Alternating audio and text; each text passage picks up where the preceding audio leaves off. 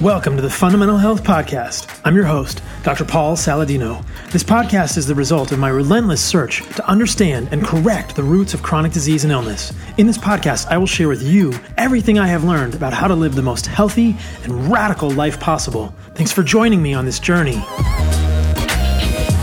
What's going on, you guys? We are another week closer to the release of the Carnivore Code. I'm so stoked. It's set to release on February the 11th. You can still pre order it. It should be available on Amazon for pre order soon, but you can pre order it on my website, thecarnivorecodebook.com, which is on carnivoremd.com, where you can also sign up for my newsletter. Check that out. And if you like this podcast, if you like what I am doing here, if you want to help me share this message, if you find value in what I do, please leave me a review on iTunes or whatever space you listen to podcasts. Help me promote this.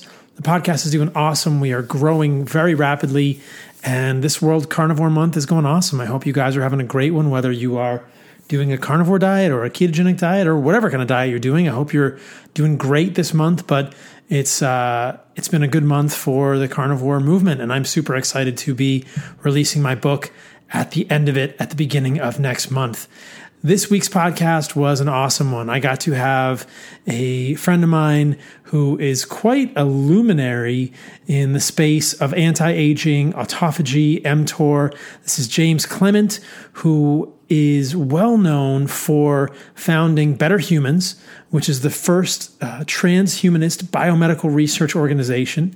And you also may know him from his work with the Supercentenarian Research Study, which he started in 2010 with Professor George Church at Harvard and has received international press coverage. As we talk about in this podcast, James is pretty much obsessed with understanding uh, how humans age, how we can age better, how to leverage autophagy for life extension and quality of life.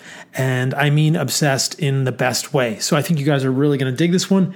I challenged him with a lot of questions. I definitely asked him what he thought of a carnivore diet, and we had some good back and forth discourse. I really like making this podcast not an echo chamber, and it was good to hear his perspective. He is really on the more of the plant based side than I am, and so I wanted to offer some counterpoints to his hesitations regarding animal protein, and I think you will be excited to hear those nuances of the conversation. I think you guys will also be excited to hear that White Oak Chella 2020 is coming, you guys. It is the first weekend in May. We're going to be announcing the official stuff this week. It's May 2nd and 3rd, which is a Saturday, Sunday. At the beginning of May, it's going to be in Bluffton, Georgia at White Oak Pastures. You guys have heard me talk about this farm. They are leading the way in regenerative agriculture. This is the conversation that I believe will turn the tide in the realm of environmental politics, environmental advocacy, animal based nutrition, because when you can be carbon negative, as White Oak Pastures has been demonstrated to be by life cycle analyses, we can sequester more carbon into the soil than we are producing when we are growing and farming cows and other ruminants. This is clearly the best thing we can do. Plant based burgers do not do this. Monocrop agriculture does not do this. These are carbon positive things. So, in order to really change the quality of an ecosystem, we need to have animals grazing on the land in a regenerative fashion. It's rotational grazing, it's composting back into the soil. And when you guys come to Bluffton, Georgia next year to White Oak Chella, you will see this is the greenest grass I have seen in a very long time and some of the most beautiful and healthy animals that I have encountered on a farm. And they are cared for by some of the most conscientious and forward thinking people I've met in a long time. It's a great community. I want to see you guys there. As you guys know, White Oak Pastures is making grass fed, grass finished in the realest, real, real, real sense of the word meat and organs. Uh, and they also have lamb and turkey and duck and chicken eggs and guinea, all kinds of good stuff. You can find it all at whiteoakpastures.com. You can use the code carnivoremd for 10% off your first order.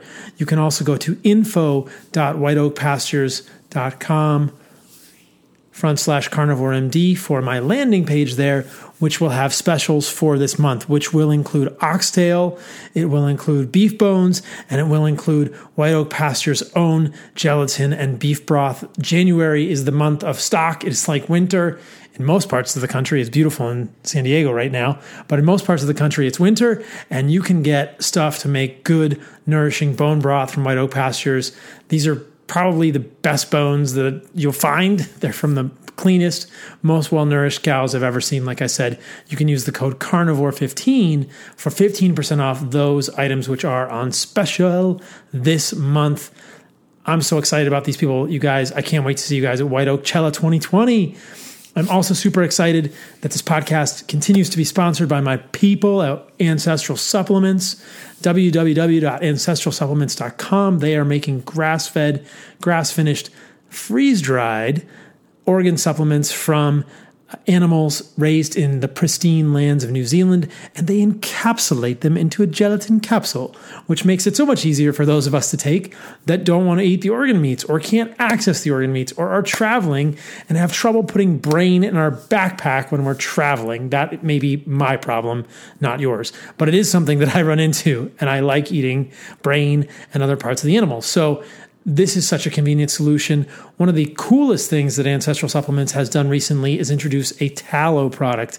They've incorporated grass fed, grass finished animal fat into a capsule, which you can either chew like a little fat, gummy, candy ish thing, or you can combine with organ meats that have fat soluble nutrients, and they will be more better absorbed, more better absorbed, mo better absorbed.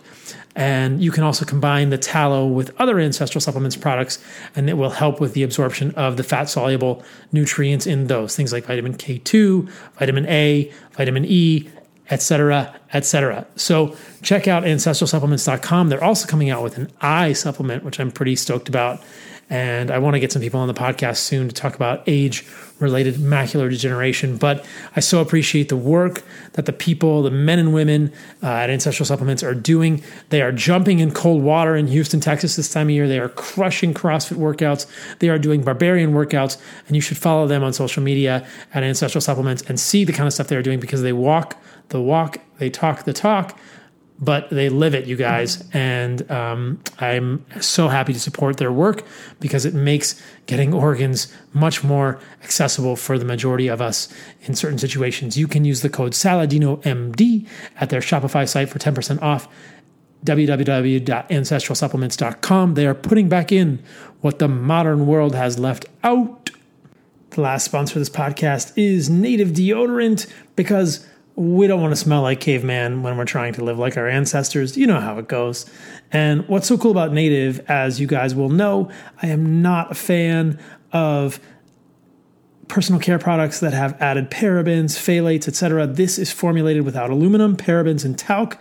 It is filled with ingredients that are found in nature coconut oil, shea butter, and tapioca starch, things that are never tested on animals. They have free shipping and returns, and it works. It's an aluminum free deodorant that does not leave you smelling funky at the office. It will, like I said, it will not leave you smelling like a caveman or cave woman, and it will also not have the bad stuff in it, the xenoestrogens that we do not want. And they have over 8,000 five star reviews, 8,000 five star reviews and they are a pretty cool company doing things with simpler ingredients that will help us smell like fresh ancestral humans living radical radical lives. They have all sorts of cool scents, coconut and vanilla, which is the most popular, lavender and rose, cucumber and mint, eucalyptus and mint, and they offer free returns and exchanges in the US. I use their stuff and I found it to be quite effective and it smells pretty good. People were not running away from me and nobody noticed that I was smelling badly. In fact, they said that I smelled great. So you can use the code Saladino at their website, which is nativedeodorant.com. The code Saladino, S A L A D I N O, for 20% off your first purchase. And check them out you will appreciate this more natural deodorant. Your armpits will appreciate this more natural deodorant. Your hormones will appreciate this more natural deodorant. And probably most of the people around you will appreciate this more natural deodorant. I appreciate what they're doing, and I love that we can get personal care stuff that is not full of weirdness. So, anyway, on to the podcast, you guys. I appreciate you all so much. Listen after the show for what is going on with me. All right, we're live. James Clement, thanks for coming on the podcast, my friend. It's good to have you here. Thanks, Paul. It's really nice to be invited. Looking forward to talking with you.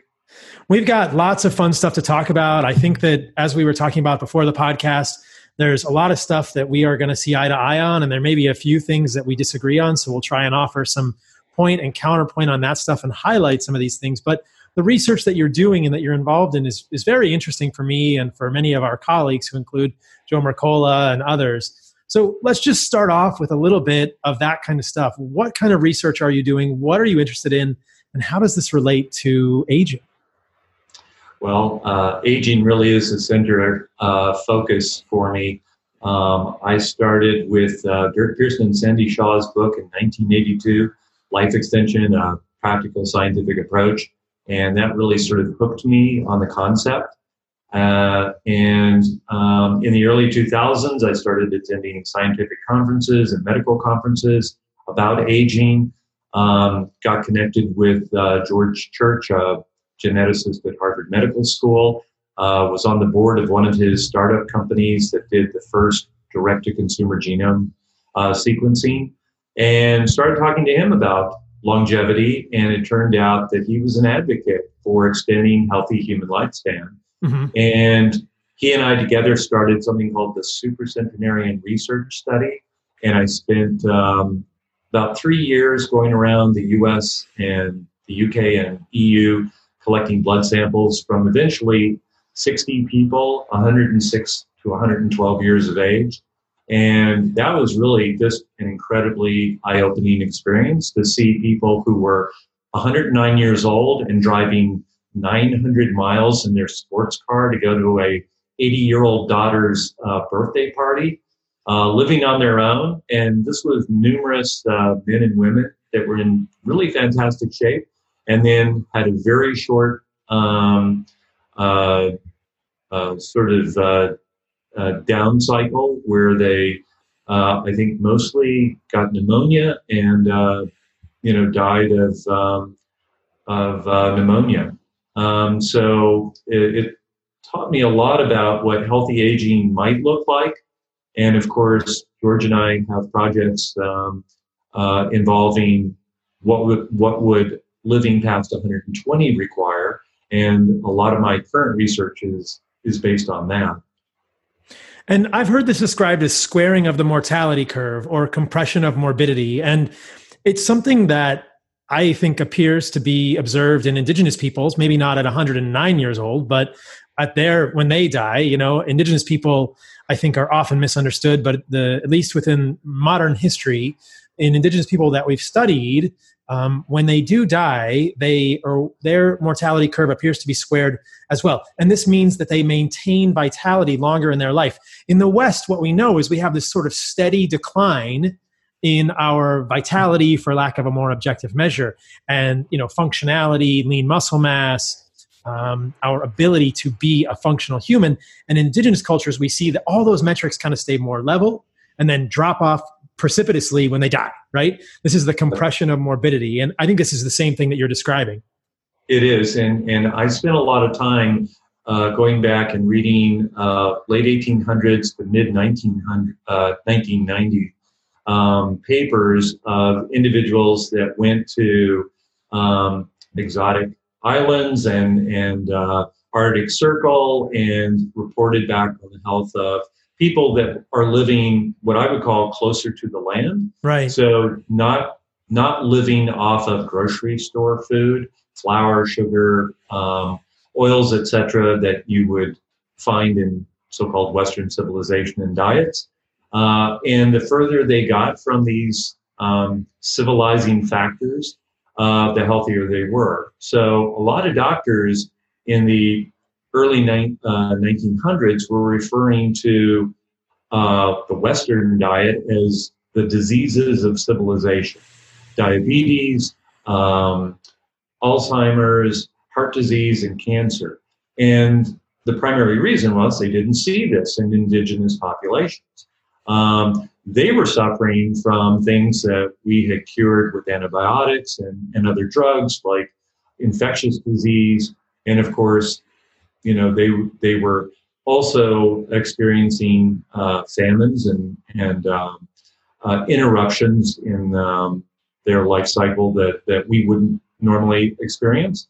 Um, so their, their mortality rates were not necessarily better than ours, but what they also found was if you made it to 50 years old, the chances of making it to 80 or 90 were almost exactly the same as exactly Westerners, but without all the health issues. So they never had hypertension, they rarely had heart disease, and it was very rare to find a cancer um, in these individuals. I think that's so fascinating, and I think it's such an important point to point out so many people will lump all of the mortality data for these people together and say their life expectancy is lower than ours. But that statistic that you note, which is that if you make it to 50 years old, you have the same chance of making it to 80 or a full life, quote unquote, as we would view in Western society. And as you point out, it's so important without the morbidity that we experience, without the decline in vitality.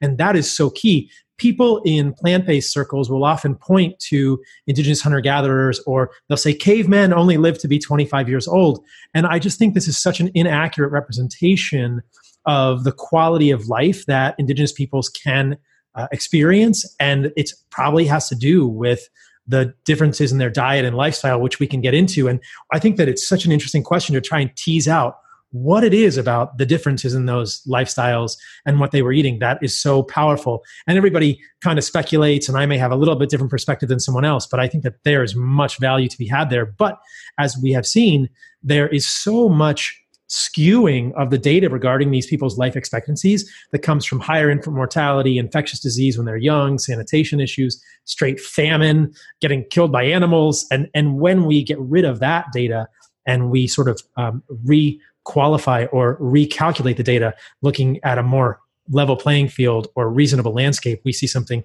quite interesting, which is this squaring of the mortality curve, this compression of morbidity. There's something very, very interesting there as well. So that's important to point out. And, and it's often something that I want to express in rebuttal to those who would argue that um, caveman life, that, you know, cavemen didn't live a long time. And it's like, well, if we're using indigenous peoples as any indication, um, if they got to 50 years old without getting eaten by a saber-toothed tiger, falling off a cliff, um, having an infectious disease, or dying in infancy or childbirth, they were probably going to be pretty darn healthy, healthier than us. I agree, 100%. And I've I've been surprised. Um, you know, I would read papers that were, um, I would say, biased in one direction or another. So, you know, uh, a study that was about uh, vegan diets or or uh, you know had a similar uh, outlook, and they would quote, um, for example, um, a study that I think was published around uh, it was the early 1900s, so 1919 to 1925, let's say, and about um, indigenous people in the northeast of Canada, uh, which they referred to as Eskimos. And um, and the article is cited over and over in other scientific papers and, of course, a lot of books, etc., for the proposition that eating fish did not help these people um, with cardiovascular health. And so I went back through all these references to find the original paper and to read it. And it's absolutely clear um, and basically reported by the doctors who made these visits that they were lumping in together all of the um, uh, Eskimos that lived around the Hudson Strait and were essentially uh, trading with Westerners and getting lots of flour and sugar and coffee, and also the ones that were in remote locations. And right in the paper, they say the further you got away from civilization, the healthier these people were. They weren't they weren't consuming refined carbohydrates and that seemed to be the biggest factor uh, in them. And for these people that were living primarily off of off of fish and not um, flour and sugar, um, they found that um, they had virtually no cardiovascular disease. And the same thing uh, has been reported from doctors in Alaska of the Inuit population. Um, so I really not only opened my eyes to this diseases of civilization problem, but also the fact that people cherry pick information um, and then they they perpetuate the myth that what these papers actually stand for. It's so it's so difficult, um, and I hope that's what we're both a part of is showing people the nuance in the data and helping to un, um, un, uncover the truth. I think that it's very difficult for any one person to know all of the truth, but uh, one of the things that I'm very interested in is just helping people understand what is probably really true and how much misleading information is actually out there. Uh, we all have our biases, admittedly, but this is the type of nuance that is often lost in cherry pick data or people who are using this to support a certain agenda. They've observed the same thing in the Maasai in Africa, that they have this compression of morbidity. And so there's definitely happens in the Arctic populations, but even in populations that are eating large amounts of animal foods in Africa, they have a similar compression of morbidity.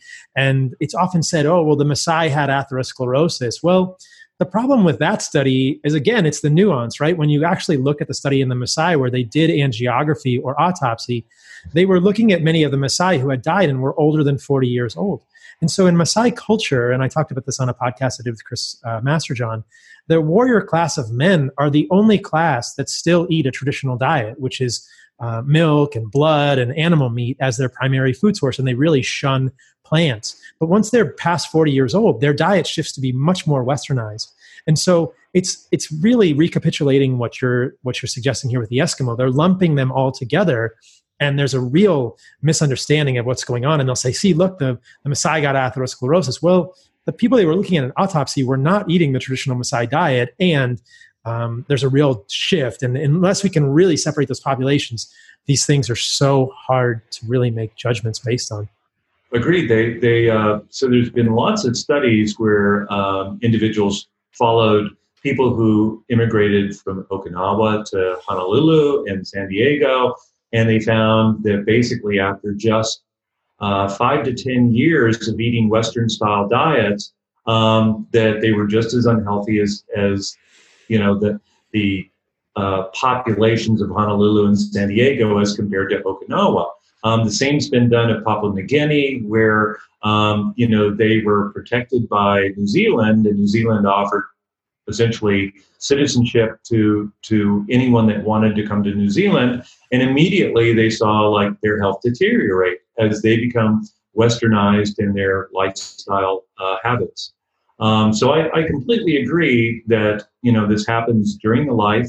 Um, if you change from a traditional what I like to call uh, close to the land diet um, and become more westernized and eat a lot of highly refined carbohydrates and and uh, um, CAFO, um, you know, uh, high omega six meats and things like that. Chances are that that uh, your uh, morbidity and mortality risk is going to match everybody else that follows the so-called SAD uh, standard American diet. Yeah, the CAFO is the clustered animal feeding. So it's the concentrated animal feeding operations that you're talking about, which is essentially feedlot meat, which listeners of this podcast will know I'm no fan of. But I completely agree with you. And I think that we should just dwell on this point for one more moment to really emphasize it, to drive this point home for people, because this is really what my whole podcast is about. Even though I'm quite interested in animal based diets, I don't think that it has, I don't think that it has to be quite that. Um, uh, that specific to even get the majority of the benefit. I think the majority of the benefit in a human diet will come from exactly what you are suggesting um, eliminating processed food. And this will probably come as no surprise to anyone listening, but it cannot be repeated enough times that I think that the majority of the change in the health of these people and the health of us as humans is processed food. Well, what is processed food? Well, we may all define this differently, but I think of it as, like you said, refined carbohydrates, uh, vegetable oils, so seed oils, and I, in some ways, I would consider feedlot beef to be a processed food. Um, mm. And and we, I don't think that we know how that is really helping or hurting, you know, human health. But certainly, the first two, I think, are are far and away absolutely clear um, processed carbohydrates and seed vegetable oils. And I think that if we avoid those two things as a very simple thing, we will do so much better. And if we want to avoid feedlot meat, that's a great thing. And like you said, if we can just get back to the land um, and eating a simple quote unquote nature based diet or a whole foods diet, I think we're going to do much better. And then, you know, beyond that, there's nuance in terms of how to best construct that. And we'll get into that a little bit later in the podcast. But um, I just want people to hear that that we totally agree on that, and I think that's such an important piece of this. And um, it's it's so easy, right? It's so easy. Yeah. And the other thing that I worry about sometimes is that I and we'll get into this too in the podcast, but I would almost consider many supplements to be processed food. So this is a nuance, right? Like what's in the supplements and how do we use them properly and stuff. So I I, as much as I can, I strive to get you know the food that's closest to the land as we can. Yeah. yeah. So when going back to the your survey of super centenarians, and these are people that are older than 100, and you said older than 110 or close. Older than 110 or 110 and older is the definition of a super centenarian. Um, my study was primarily funded by uh, elderly men, so they wanted me to study uh, supercentenarian men. And as it turns out, um, supercentenarian women outnumber men 15 to 1. Wow. So I actually had to end up dropping the age down to 106 so that we would even out the population to about 50 50. And um, unfortunately, uh, what I found was that women could suffer um, having had cancer in their 80s and pulled through and made it to 112. But the men that made it to 109 and 10 and passed never had a thing wrong with them ever in their life. Hmm. In fact, most of them, I was the first person they'd ever seen that asked for a blood sample from them of any kind. They'd never even seen a doctor before. There's the answer, right? I have, some, I have some great stories about you know these people uh, and what they recall, but um, you know um, it, it was again really eye opening to to see people that were living that um, squared mortality curve. And in the book, you talk about the numbers of these people. I think I saw this in your interview with Dr. Mercola that 120,000 people might live to the age of 100, but a, a, a, much smaller fraction make it to 110. What is the number? Like, uh, well, in the U.S., it's about 20 to 30 at the most. People at so it's time. A, it's a huge drop off. And a lot of people can make it to 100, although uh, sadly, for a great percentage of the population, that's not the case, right? Median age for men and women, you know, is in the uh, low 80s, uh, if not lower. And some of that's affected by, you know, uh, teenage accidents and drug abuse and things like that. So, so those numbers are skewed also, right? It's not, we don't really look at the population that make it to 50. What's the median average then? Um, so that would be interesting to see, and I just haven't come across you know that kind of research. But um, uh, uh, sorry, totally lost my train of thought. No, no. Let's talk about let's talk out. about the um, the similarities in those people because in the book you mentioned a couple of genes, FOXO3 and IGF1. But before we get into the genes, and maybe just a story or two, I want to get into the hard science because I know that's what my audience loves. But in, in the you know like what did you observe similarly between these people at the end of your book which is called the switch which is coming out which is out will be out when this podcast comes out you have a, a, a series of sayings from people who are super centenarians things you learned from them but like you know what are some of the things that you found them have in common in general well, for one thing, I never met an obese or tall super centenarian. The women were exceptionally short. So right around five foot to five two, um, and very lightweight. Um, the men that I met were definitely shorter than the average uh, man that you would meet, even an 80 year old man. Um, so one of the things that the top researchers of centenarians, um, such as Nir Barzilai, Tom Perls, and Stuart Kim, have found is that they have what's called loss of function mutations, which means that they make proteins that don't quite work as well, let's put it, as uh, normal um, genes. uh, particularly in the uh, IGF 1 and growth hormone areas. So if you step back and look at, at IGF 1, um, there's only one gene that makes the difference between like a Doberman pinscher and a miniature pinscher. Um, so huge difference in size and huge difference in lifespan. Um, the, the miniatures of any species, whether it's mice or dogs or, or other animals, um, actually live substantially longer than the full version. And this is generally caused by growth hormone or IGF 1 um, limitations. Um, I talk about a group of people in the book called um, Laron syndrome uh, dwarfs, and they have a particular genetic um, mutation that, that basically also limits their IGF 1 growth hormone levels and, in fact, completely protects them from diabetes and cancer. No one's ever known in this population of a you know three to four hundred individuals around the world um, to have died of cancer, and uh, you don't see them getting Alzheimer's as well. Um, unfortunately, they do all kinds of risky things and they don't eat. Most of them smoke. So, um, in spite of not getting cancer, um, they're not really very healthy people. And so their lifespans aren't um, sort of what we would hope for. But the amazing thing is just this one single mutation completely protects them from diabetes and cancer. It's quite interesting. And I, I talk about the Laron dwarves in my book as well, which is coming out in February. And I I think that you you make sure to make this point in the book that IGF-1 is not all bad and we need some of this anabolic signaling. And we'll talk about that. But people with the Laron syndrome, the Laron dwarves, also have problems with sleep and they have problems with uh, many, and they're very short. And so we know that growth hormone and the IGF signaling pathway is needed for other things that are valuable in the human body. We can't completely abolish it, nor would we want to. But it isn't. It's such an interesting insight that there's something going on here. My takeaway with regard to IGF one, and you can let me know if you agree with this, um, is that we don't want to overstimulate it, which is really what your book, The Switch, is all about, with both mTOR and IGF one. Um, you know, which are connected intimately, that we don't want to overdo it, and we should be aware of which things turn these genes on and off. Um, interestingly, I'll mention that um, when I've checked my IGF 1 on a carnivore diet, which may be surprising for you, it's pretty low.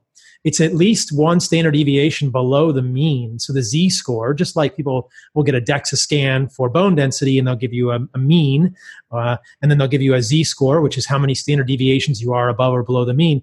The Z score that I see in my clients on a carnivore diet and uh, and myself is is usually below the mean. Sometimes it's more than a standard deviation below the mean, which is quite interesting because, um, and this is kind of, I think, what'll be interesting about our conversation as it evolves today. Many people are now um, concerned about animal foods overstimulating IGF 1. And I think there's some nuance here for people to know that it doesn't necessarily have to be that way. Um, so I guess I, um, I'll throw it back to you. So, would you agree with those statements that we just we don't want to overstimulate IGF-1 it's an important thing and we should probably have a sense of where we are on the IGF-1 curve and be checking that metric frequently. Absolutely. Um, you know there's a saying that if you can't measure something you can't improve it. And um, having feedback on where numerous different levels are whether it's blood sugar levels or IGF-1 levels etc is going to be really important in the future for people to micromanage, if you will, um, this uh, switch that we talk about in uh, in my book, and uh, you've sort of led to to what the book is about because um, it's very much about the balance that we need to restore uh, of these two states of uh, the anabolic state versus the catabolic state, and I find that these modern Western diets have basically slammed the accelerator onto growth and never takes into account that we evolve to experience famine. And some of the benefits that we get from the processes that are turned on when our body is deprived of nutrients is that it cleans out a lot of really bad things toxic proteins, misfolded proteins, dysfunctional organelles, and the reverse of that being essentially overfed, overnutritioned, and keeping mTOR, this anabolic state of growth, turned on all the time means that we never repair ourselves. And that, I believe, is what gives rise to these diseases of civilization diabetes, heart disease, cancer, and Alzheimer's. I agree with you. I totally agree with you with regard to that. And I think it's so it's so interesting and it's so nuanced. And so what we know is that by eating all the time, by eating at all hours of the day, by snacking, by not having a time restricted feeding window, hopefully we'll get into all this, and by eating a mix of different foods all the time, we are always pressing the accelerator on mTOR and never getting enough autophagy, right? It's like the buzzword, right? right? Autophagy. And I like that in the book you you note that we need to have some of both. There's a brake and an accelerator in every car. You don't just get in your car and smash the brake and go anywhere, nor would we as humans. And as we see, if we don't have enough of the accelerator, we will be very short. We will have sleep problems like Laron Dwarfs. There are benefits to that, but I think we can, what we're trying to do here is really be precise and nuanced. And just like we were considering with the indigenous people, take the best from both worlds, right? Understand how to do both in the best way that we can. Um, I think that that we can, if we can marry the two uh, civilizations, because right now we know how to prevent infectious disease and we have sanitation and infant mortality is is rare and we know which foods we need to get micronutrients and we don't experience famine very often unless we're in a very dire strait financially and so we can avoid all the things that they died of and if we can now avoid all the things that we are dying of we can have the best of both worlds and Absolutely. i think you're i think you're right i think that what is killing us now is is the foods we're eating and how we're eating them and um, there's some nuance there that I think is important to kind of flesh out too. Just going back to the centenarians, I want to highlight something that I saw in your book, which was that a lot of them also had lifestyle habits, right? They played and they said that they wanted, they said, stay busy and have a community. This is what you observed, right? Yeah. Yeah, and that's I think that's a huge part of this, and we'll probably get into the blue zones in Okinawa and Loma Linda as we continue the conversation. Um, so if we talk about IGF-1 before we move on from this, in my practice, what I think is valuable for people is to check IGF-1 frequently. And I would check a fasting IGF-1. Do you ever check postprandial IGF-1? Do you find there's any utility to that measure as well? So um, we haven't really done that kind of research. And uh, what I found in scientific research that I've you know studied is that it's almost always fasting levels. Um, so uh, it would be interesting to get a round the clock, um, you know, picture of how IGF-1 levels change, sort of like the uh, um, the continuous glucose monitors that people have, being able to measure IGF-1 levels.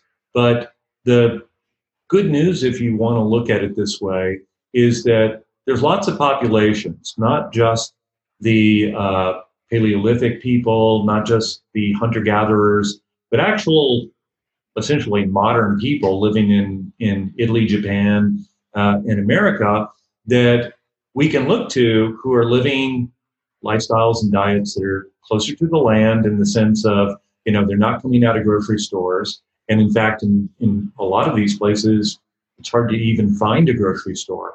Uh, so, um, uh, one of the things that that I think is important is to realize that um, we don't have to just look at at uh, man-made clinical trials. There's whole groups of populations out there that follow diets that I think both you and I would advocate, or at least not find a lot of fault with, and um, and in their own way, they're showing us that this greatly reduces these um, diseases of civilization, which are the ones that are making life unbearable for decades for many senior citizens. And they don't get this uh, squaring of the mortality curve where they're literally uh, riding a bicycle or playing tennis up until the day they die at, you know, 106 or more. Yeah. And while we're talking about that, I guess maybe we should just dive into it. I think that there, um, much of what's been talked about with regard to people throughout the world who live long amounts of time. This is kind of Dan Buettner's Blue Zones, um, which is something that I I debunk in my book. I actually am not a fan of his research. I think it was cherry picked, unfortunately. And we can talk about why I, uh, I am not so excited about it, and maybe how you feel about the research in general. I agree with you. I think that looking across populations is valuable, and I think we have to be very careful as we do that because it's just it's a it's a territory that is very rife ripe for cherry picking. Right.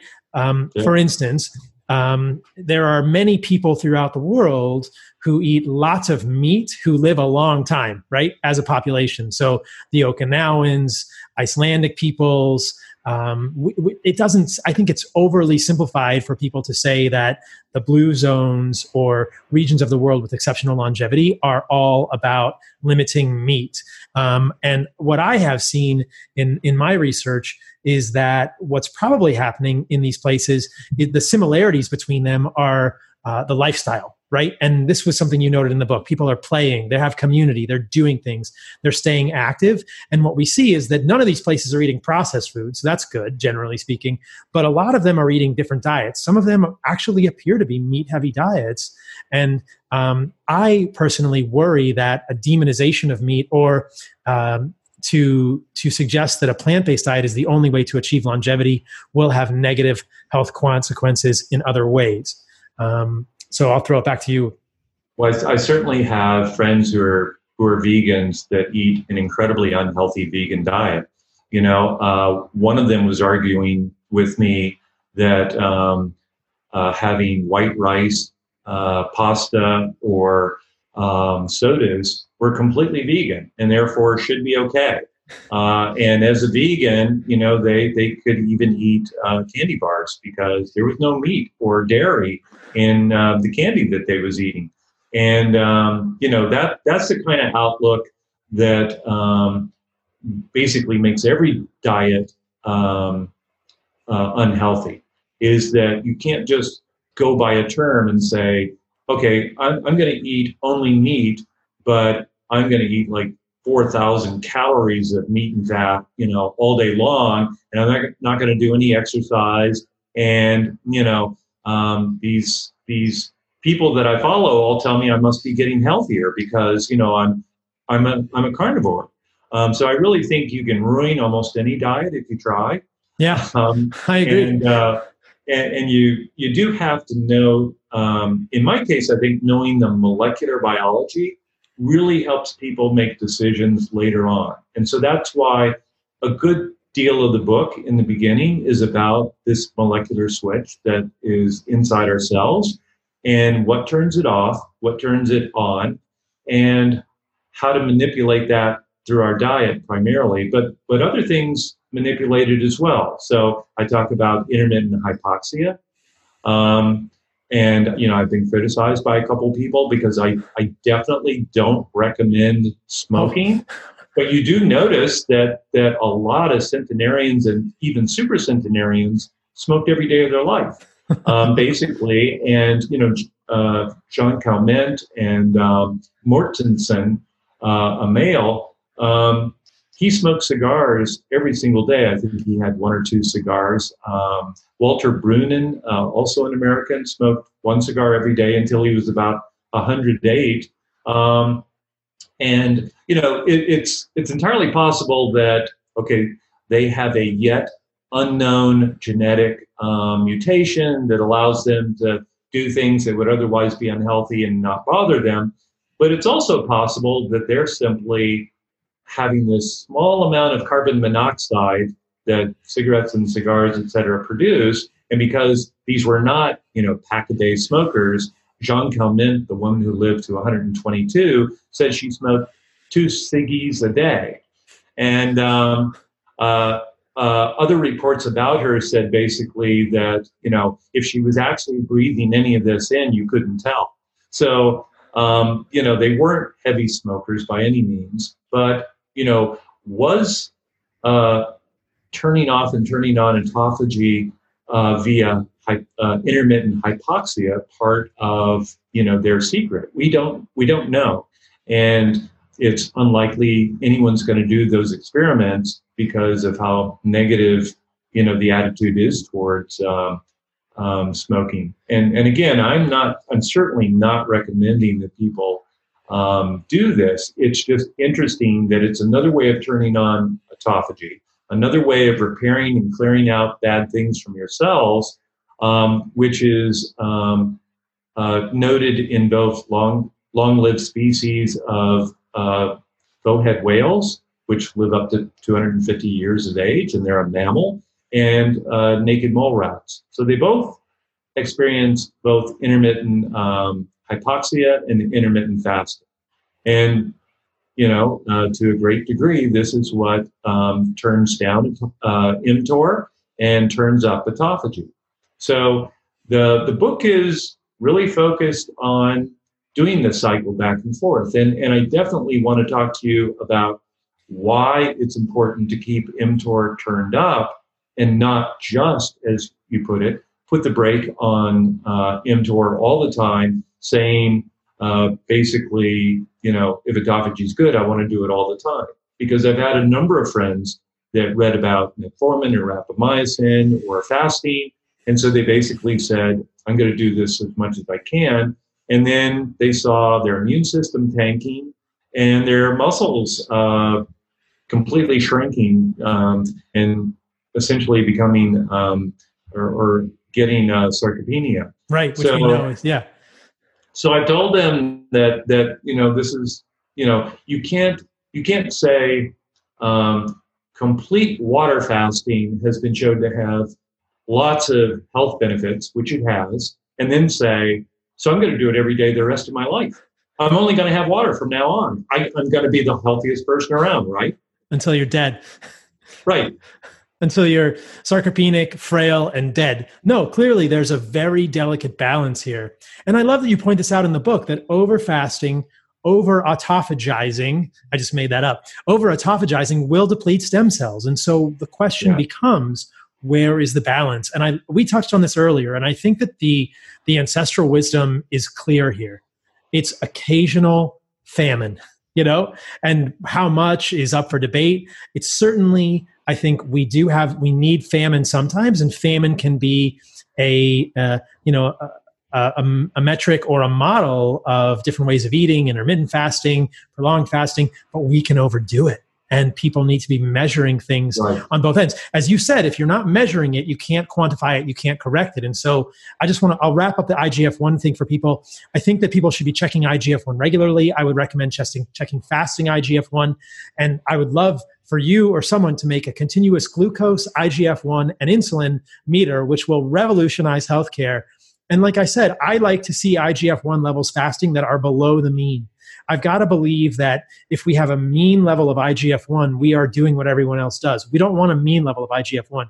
We want a level of IGF 1 in fasting that is below the mean. And I see it all the time in people on carnivore diets. And so you can look at the lab ranges. I believe the mean off the top of my head is like 140. And I will, I will often see 90s. Uh, 110 120 and uh, we'll get into how that works but i think that's a good metric for people because we don't really have a laboratory measure of mtor do we no, not a laboratory measure. Um, I, I, think IGF 1 is probably a good stand in. Um, but again, I don't think a sufficient amount of research has been done to show um, that maybe two days out of every 10, let's say, uh, you shouldn't try and pump up your IGF 1 and uh, you know eat a lot of branch chain amino acids that would really push that accelerator and hopefully restore stem cells um, replenish your immune system, and build more muscle because this is how we evolved. Um, so you know, steak. Let's just be very clear. You're talking about eating steak, like branched chain amino acids, steak. right? It, it, it, it's true that that's where branch chain amino acids come from. So um, you can supplement with um, BCAAs. Uh, you can you can actually buy leucine powder, which is the number one um, uh, activator of mTOR uh, and add it to an otherwise, you know, vegan shake if you want. But the point is, is that uh, the, um, the the the switch needs to be turned off sometimes and turned on sometimes.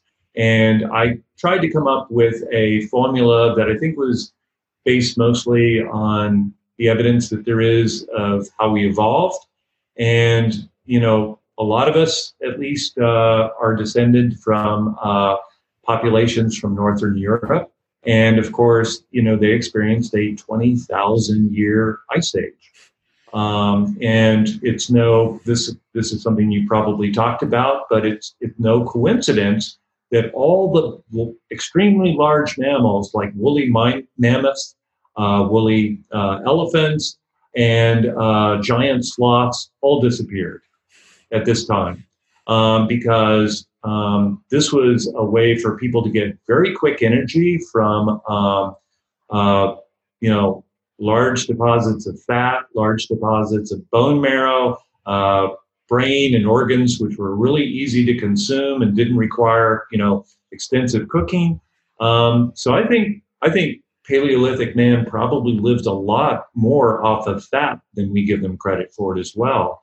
Um, there's certainly discussions even in um, 18th century uh, pioneers that, um, like the Lewis and Clark expedition, for example, they talked about uh, game such as rabbit and deer that were so lean that they couldn't eat them. Exactly. And, and they really wanted fatty food um, because that gave them, you know, it's twice as many uh, calories per gram of fat than it is for protein or, or vegetables.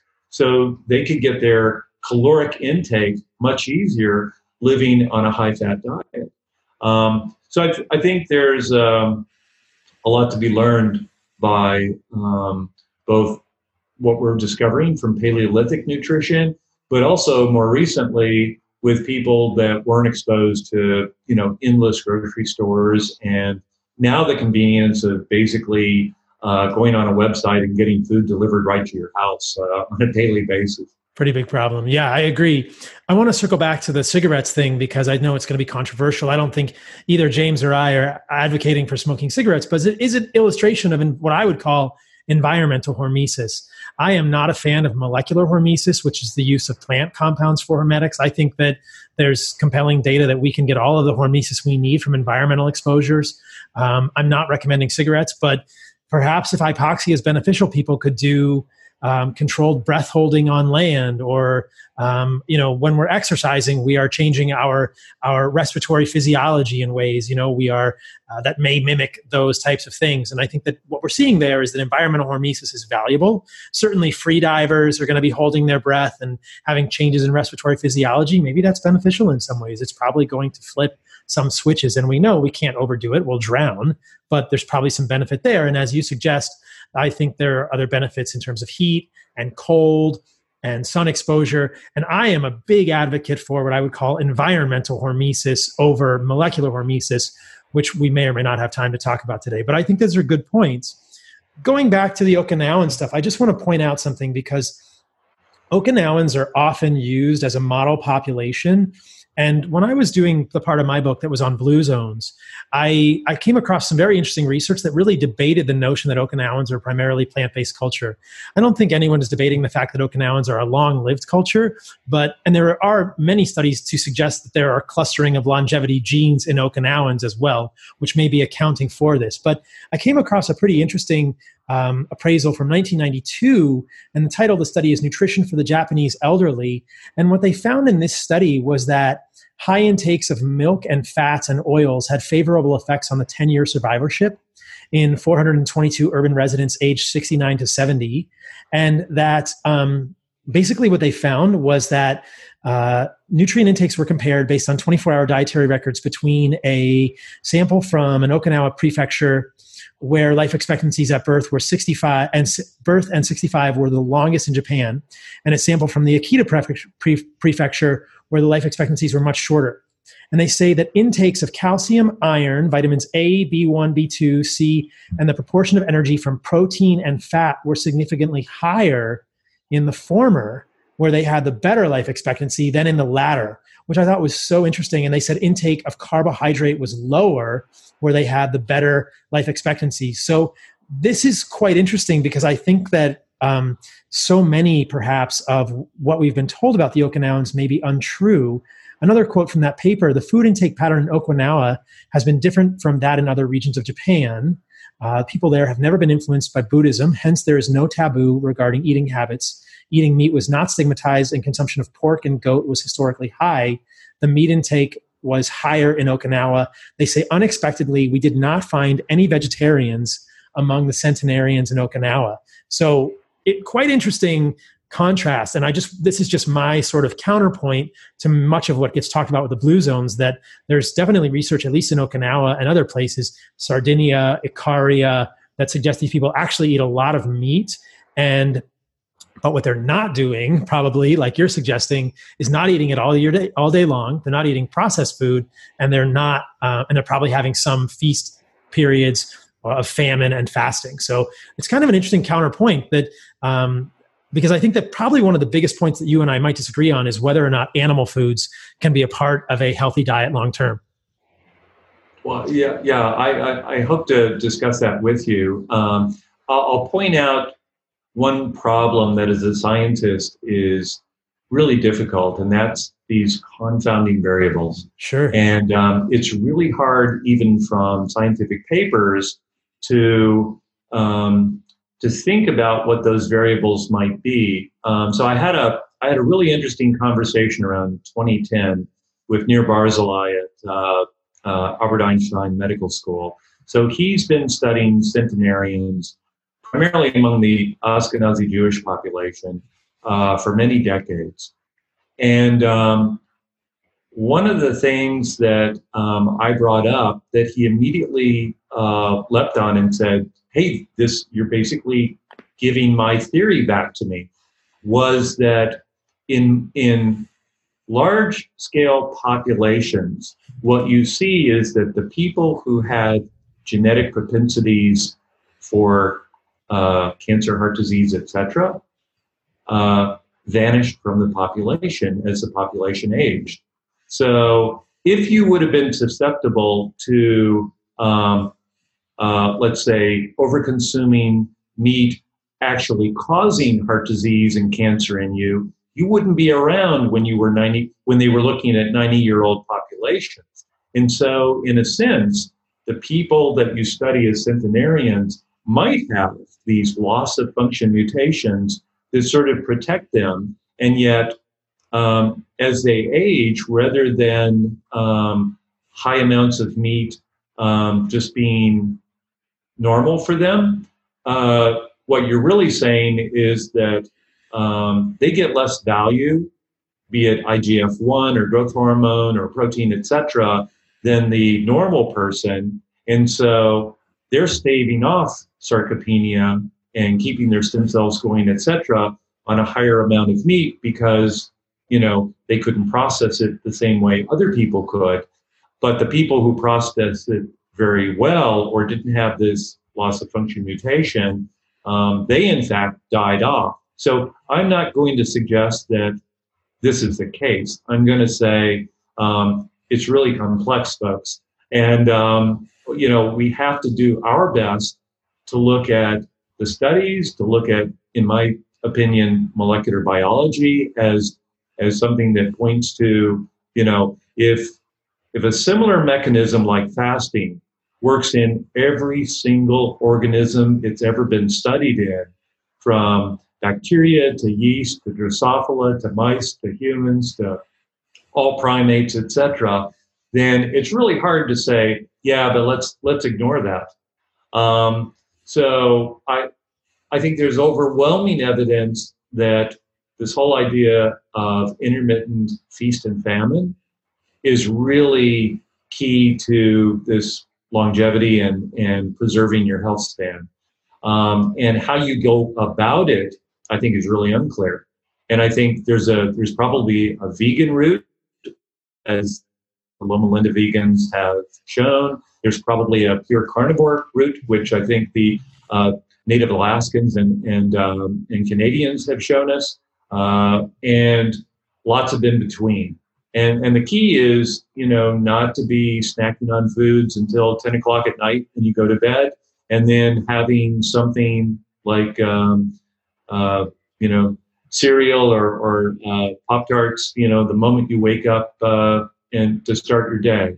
Um, we know that keeping your glycogen stores full all the time uh, keeps mTOR basically on in the liver. And yes.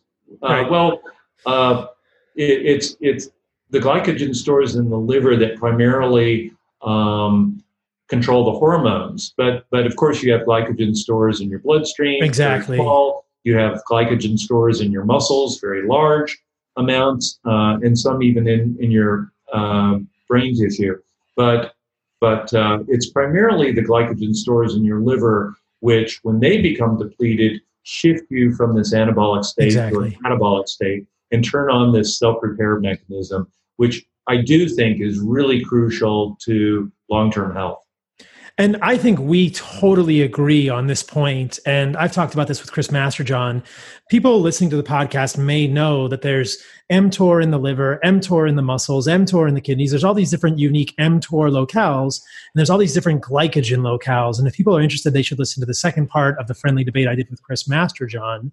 But in that, we talked about the fact, as you're suggesting, that when glycogen stores become depleted in the liver, we basically go into ketosis.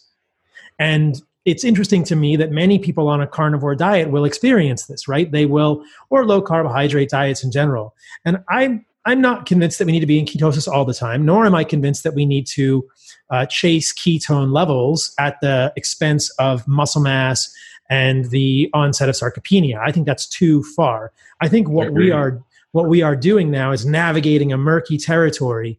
But what's so interesting to me about an animal based diet is that we can achieve glycogen depletion in the liver. We know that people eating a carnivore diet with uh, a robust amount of protein can have some ketones in their blood from time to time, which would suggest that the liver glycogen is depleted. And as you're suggesting, if, if there are ketones in the blood from a nutritional standpoint, we are probably activating some autophagy mechanisms. Would you agree?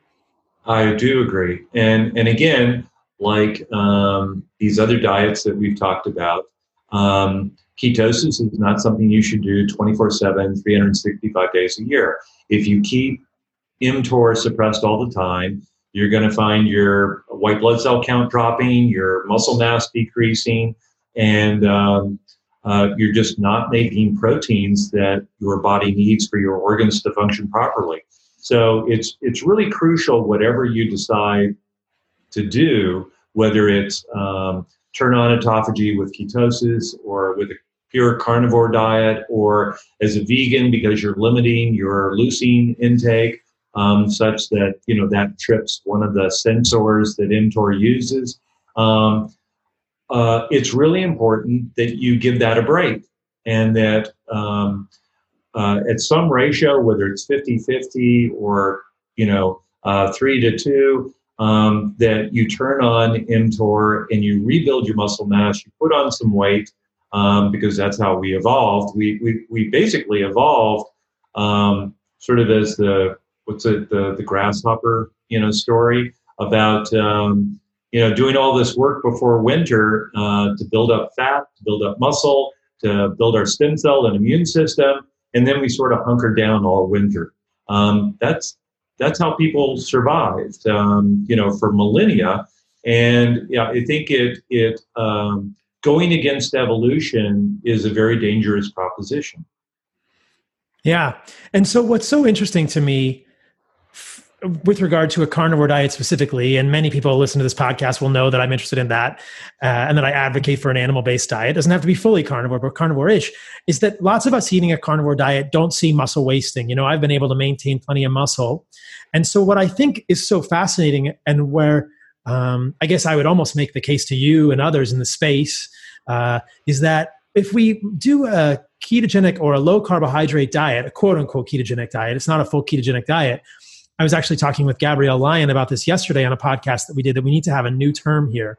It's like intermittent ketosis. We have intermittent fasting. I think we have intermittent ketosis. On an animal based diet, I think we are doing intermittent ketosis because when I eat breakfast in the morning, I am getting a big bolus of protein and my ketones are dropping pretty darn low. And I think at that point, I can safely say that I am getting 2.6 grams of leucine that's triggering muscle protein synthesis, which is kind of this that's kind of the threshold based on what I've seen from Don Layman and others. Like when we get that critical critical amount of leucine, we will trigger muscle protein synthesis. And so I'm getting that in the morning. My mTOR is turning on, and then it's probably on for two or three hours, and then it turns off. Then I eat a second meal, and that's all I do. And I try and compress that in a certain amount of time. And some days, like you're saying, I may feast and I may have three meals and I may lengthen that feeding window. But there's a real, it's quite easy. It's a very precise tool with a carnivore diet to say, I am turning mTOR on. I am not going to be in ketosis now because I'm getting enough protein.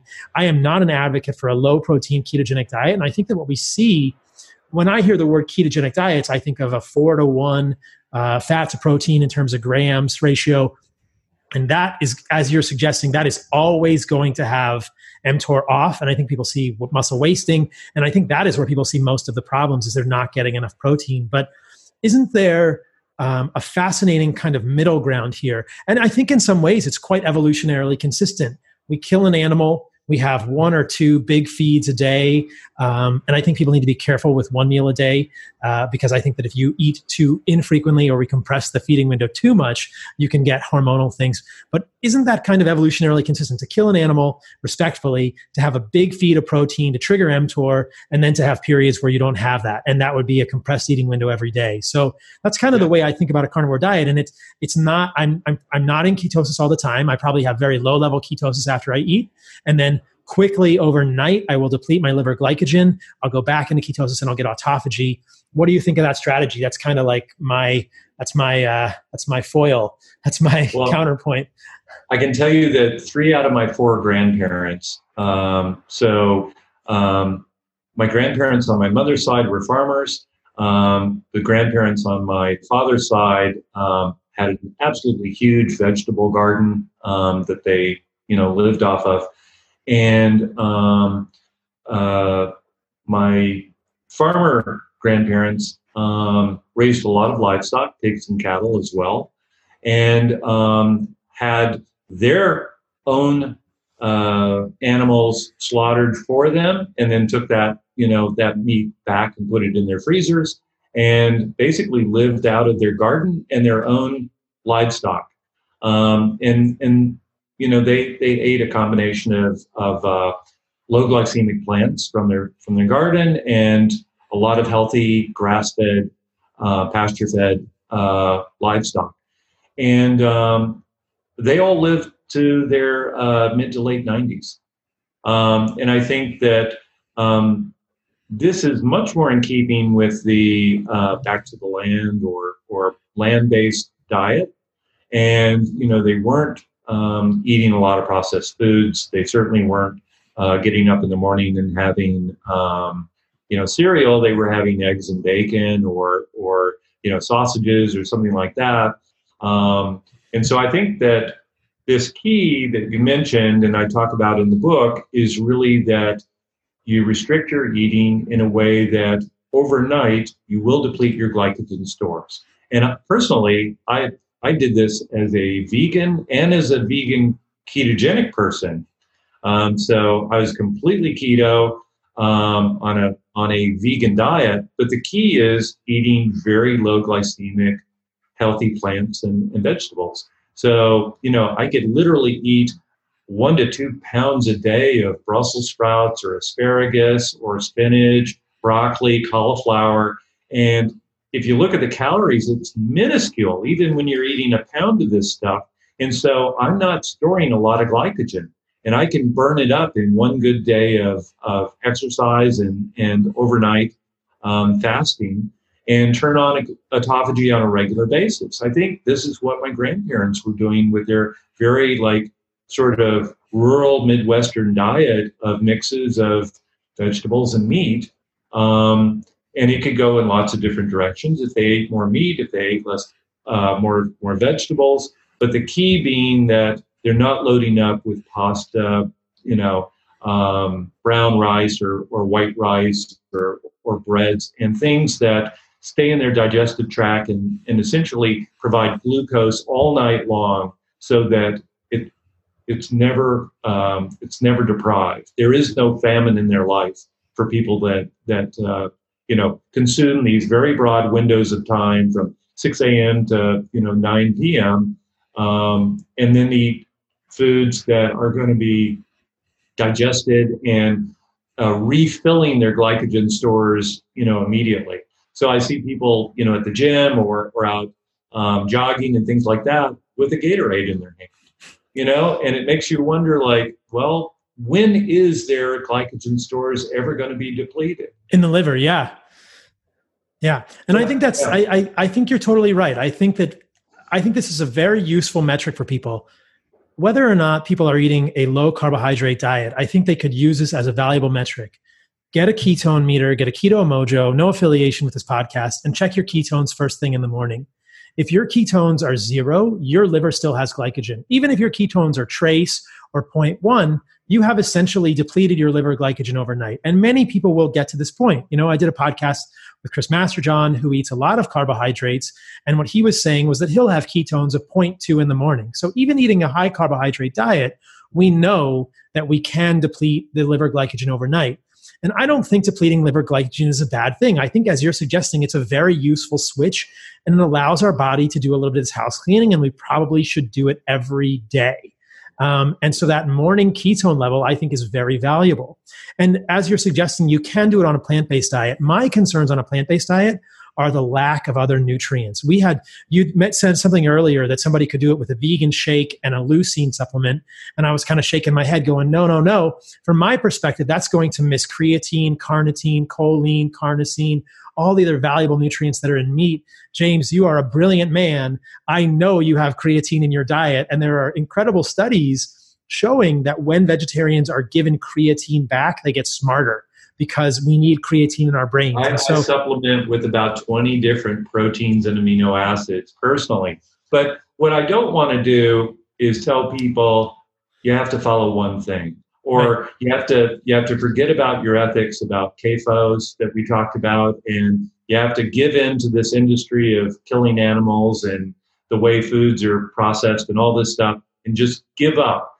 Uh, I'm trying to show people that um, there's reasonable balances that you can make in terms of eating vegan entirely if you want, but you have to switch and stay away from the higher glycemic foods, um, or else you're never going to enter this uh, catabolic state. You're never going to get the benefits of this.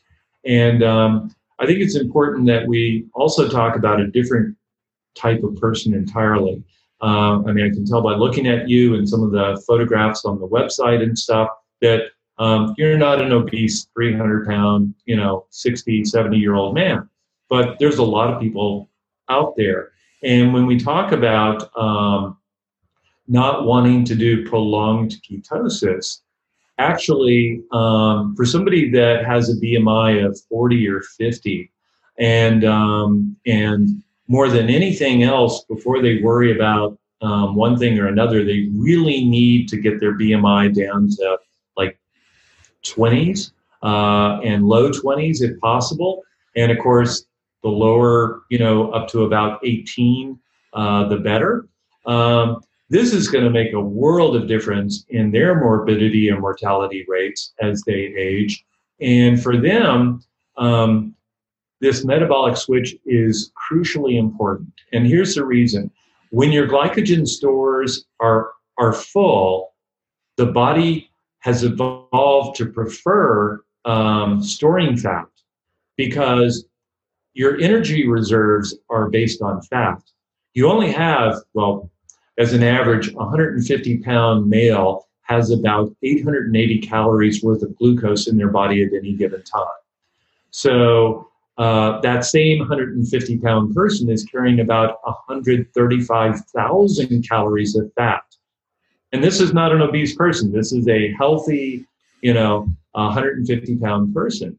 So um, the reason we evolved to store fat when glucose was available was because, um, you know, we experienced long periods of drought, of famine, of you know, winter ice and the unavailability of, of glucose type products, and our body switched to burning fat. Yes. Well, if you put that same evolved person into a place where just down the road is a grocery store and you can always have glucose in your bloodstream. You can always have uh, pathologically uh, high levels of glucose, you know, so that you would be pre or post diabetic, um, and your glycogen stores are always full. Your body will only ever store fat, it will never burn it. And so that fat becomes senescent. It gives off terrible inflammatory cytokines. Um, the adipose tissue that is surrounding your visceral organs, like basically pollute those organs with these um, pro-inflammatory cytokines. Um, one of the most important things is is biting that bullet and um, and losing the weight. Um, and so I think um, ketosis, which is uh, a very non-deprived diet, so it allows you to eat.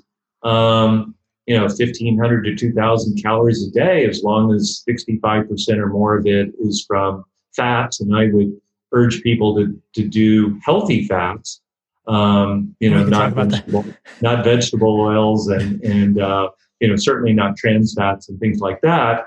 Um, and teach their body how to burn fat again and, um, and to get down to a BMI that, um, would be proven to be much more healthy.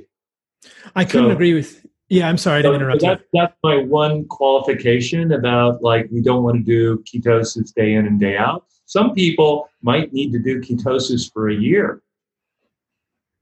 Yeah. And you know, in that situation, what I would recommend would be something like a protein sparing modified fast where because I think the maintenance of lean muscle mass is so important and I would not fear the protein in that person. And when if I have somebody with a BMI of 40 or 50, I want them to maintain their lean muscle mass. And I probably still would not put them on a high uh, or a, a classical ketogenic diet because I want them to maintain their muscle mass. But we could do a protein sparing modified fast, which is essentially rabbit starvation. So it's it's moderate to high protein with very low fat and very low carbs. This is a disaster long term, but if somebody has excess body fat storage, it can lead to loss of that body fat and uh, improvement in insulin sensitization very quickly. And so that that's how I would approach that, giving somebody adequate protein probably within a controlled feeding window during the day because what I well, the way I would see it is let's give somebody good quality animal protein that has all of the other nutrients that we need, right? The zinc, the carnitine, the choline, the carnosine that are missing in plants. And then the rest of the, and then give it to them in a small window, trigger the maintenance of lean muscle mass. And then the rest of the time, don't give them a whole lot of carbohydrates or fat, and then they will lose the fat in that way. Again, I don't think we have to chase ketones. I think in that person, they will have higher ketones and they, they, but there will be a part of the day where they will replenish some of that liver glycogen when you give them 100 grams of protein or 150 grams of protein a day. And personally, I wouldn't worry about that. I think that would be probably the best way to do it so they maintain that lean muscle mass because we know the lean muscle mass is necessary for insulin sensitization, right? It's where we dispose of that glucose. And if we lose the lean muscle mass, we're essentially losing our chi. So I did a podcast with Gabrielle Lyon and we talked about this kind of jokingly that in a video game, you know, you have that little bar at the top with your life force. And I think of lean muscle mass as our life force. And if we're losing lean muscle mass, we are doing something wrong, period, right? And so that's, I think, the key in any of these things. We don't want to lose uh, any of that lean muscle mass. So that's, I, I agree with you. I think losing the weight would be super important and i would do it not fearing protein but using the protein in a controlled manner right? Not feeding them protein all, all day long. Yeah. But, and I, I want to highlight something else you said, which I think is super important. And this is echoing a theme that's come up on a number of my podcasts recently that when liver glycogen stores are full, we tend to store fat. And so I think that for people, they need to be very aware that this is kind of how human metabolism works. It's oversimplification, but if our liver glycogen stores are full and we eat fat, we could store the fat if it's an excess of calories and we're not burning it off in a day.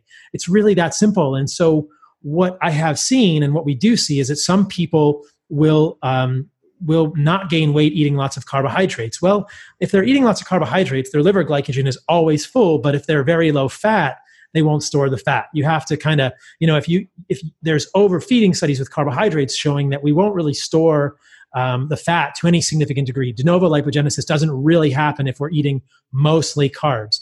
But right. as we're saying, eating a lot of carbs is probably not a good idea because you want that liver glycogen to be low sometimes. You want there to be autophagy. But in terms of weight loss, that strategy can work a high carb, low fat diet. I'm not advocating for that. But the reverse, I think, is what we are both advocating for, which is a higher fat, lower carbohydrate diet. Um, and I would say uh, I would want people to have a robust amount of protein on that diet, and that is going to deplete liver glycogen, get autophagy, preserve lean muscle mass, and not have the issues with storing. But it's the combination of carbohydrates and fat, I think, evolutionarily, that is is um, uh, short circuiting our, our metabolism as humans. What, what do you think about that?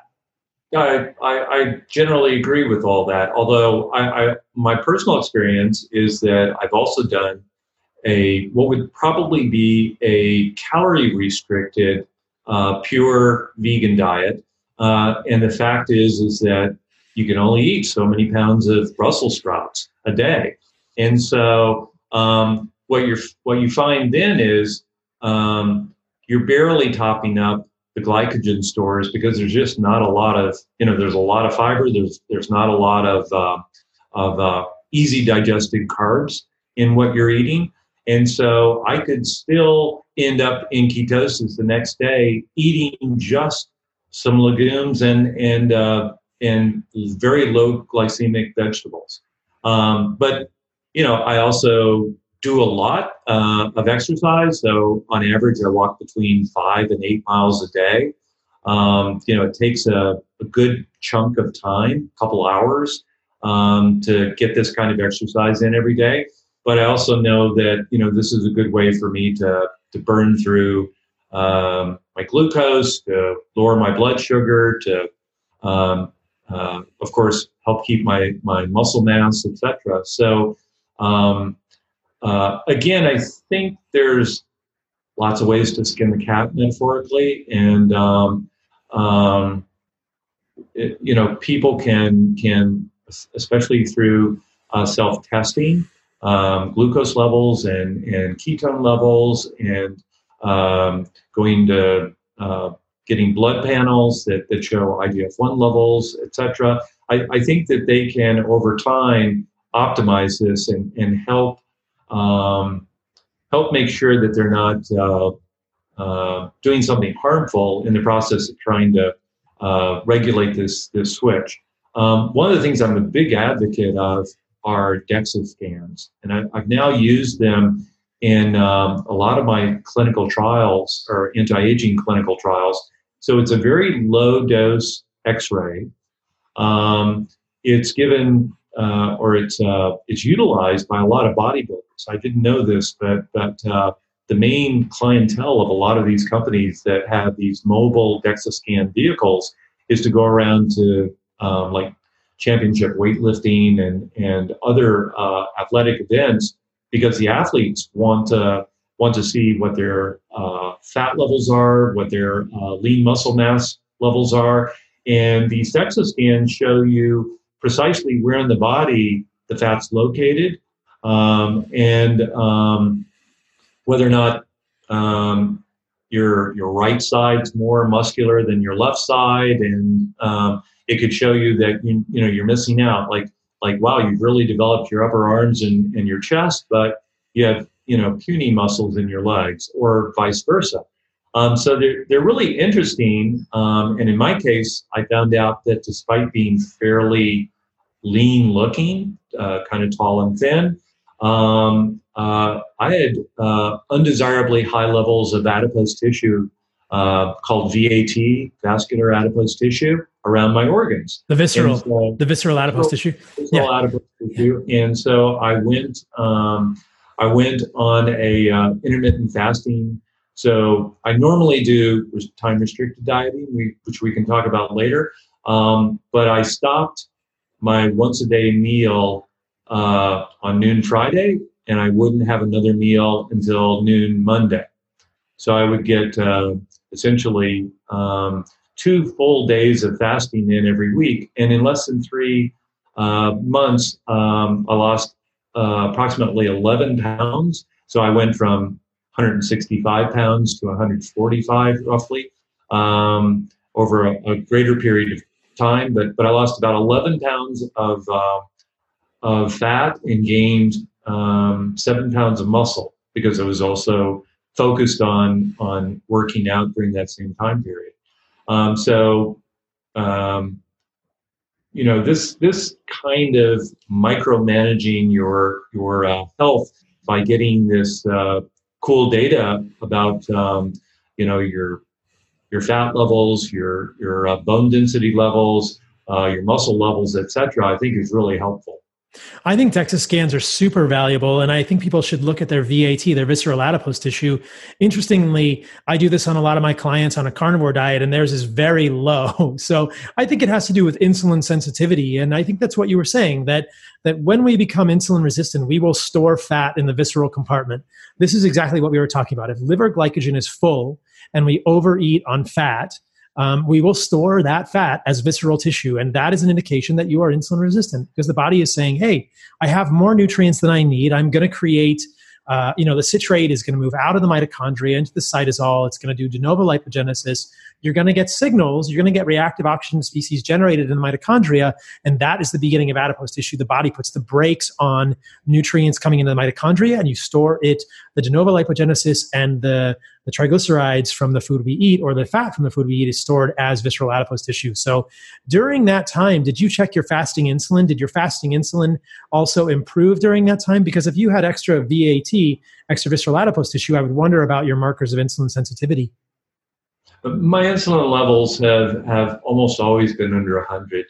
Um, so I, I, I, haven't really seen um, um, insulin resistance so much uh, as a problem, at least over the last couple of decades. I think maybe when I was in my 30s and uh, was eating kind of a high glycemic uh, vegetarian and, and, vegan diet, um, I, I, think I probably uh, came close to approaching the diabetic level.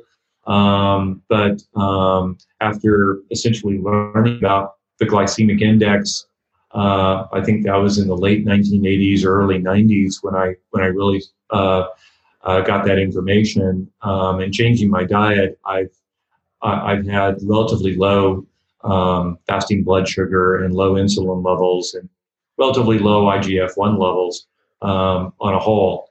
What, what uh, your? You said your fasting insulin was less than 100. Do you mean fasting glucose? No, fasting fasting insulin. Because the fasting insulin levels uh, I see are usually less. Sorry. Yeah. Yeah. Go, go ahead. I, I, I was thinking about something else. I'm sorry. Okay. Do you know? I your, was thinking about my IGF one levels. Oh yes. Okay. Yeah, that's valuable though. So your IGF one is less than 100. I've definitely seen that in people like 90s. And then what is your fasting insulin? You know? I usually see like below five or even below four. Um, I, I, don't actually recall. Uh, so I, I get my um, whole blood panels done about every two months. Mm-hmm. And, um, you know, as I said, I kind of micromanage it, but uh, I don't uh, really um, focus too much on that mm-hmm. because they're all within like the lowest of the healthy ranges. That's great. Um, for sort of where I want to keep things. Yeah. Um, and I'm also concerned about AGEs and uh, my personal observation of this, um, which I think differs from uh, a lot of other researchers and especially nutritionists, is that um, you know they talk a lot about uh, burning food and the AGEs, advanced glycation end products that you get from um, cooking food or overcooking food, and how harmful that is to uh, your health. But I, I believe that high blood sugar uh, and the, gly, uh, uh, the um, glycation of proteins in your endothelial lining, meaning your blood veins, is probably the number one AGE problem that uh, Westerners suffer from. Hardening of the arteries caused by essentially um, this glucose molecules latching onto every area of protein that they can get their hands on. And, um, you know, if you have ever seen how a creme brulee is made, where you heat up sugar and it forms this glass like substance, that's basically glycation. And, um, you know, these sugar molecules are, are cross linking, and the same thing happens in your bloodstream to proteins. and it's it's very detrimental. Um, and there's not much we can do about it except lowering our blood sugar. And so, again, this constant state of glycogen reserves are full, um, your blood clo- blood glucose is you know 110 or higher, and um, uh, no end in sight, um, meaning that that you don't go through periods of fasting and, and, lower this back down, is that you end up with um, the inner lining of your blood vessels uh, being essentially glass coated with with sugar. Not a good thing. Yeah, I think that the the endogenous formation of AGEs is is more of a factor than the exogenous consumption. I've talked about this on a few podcasts in the past.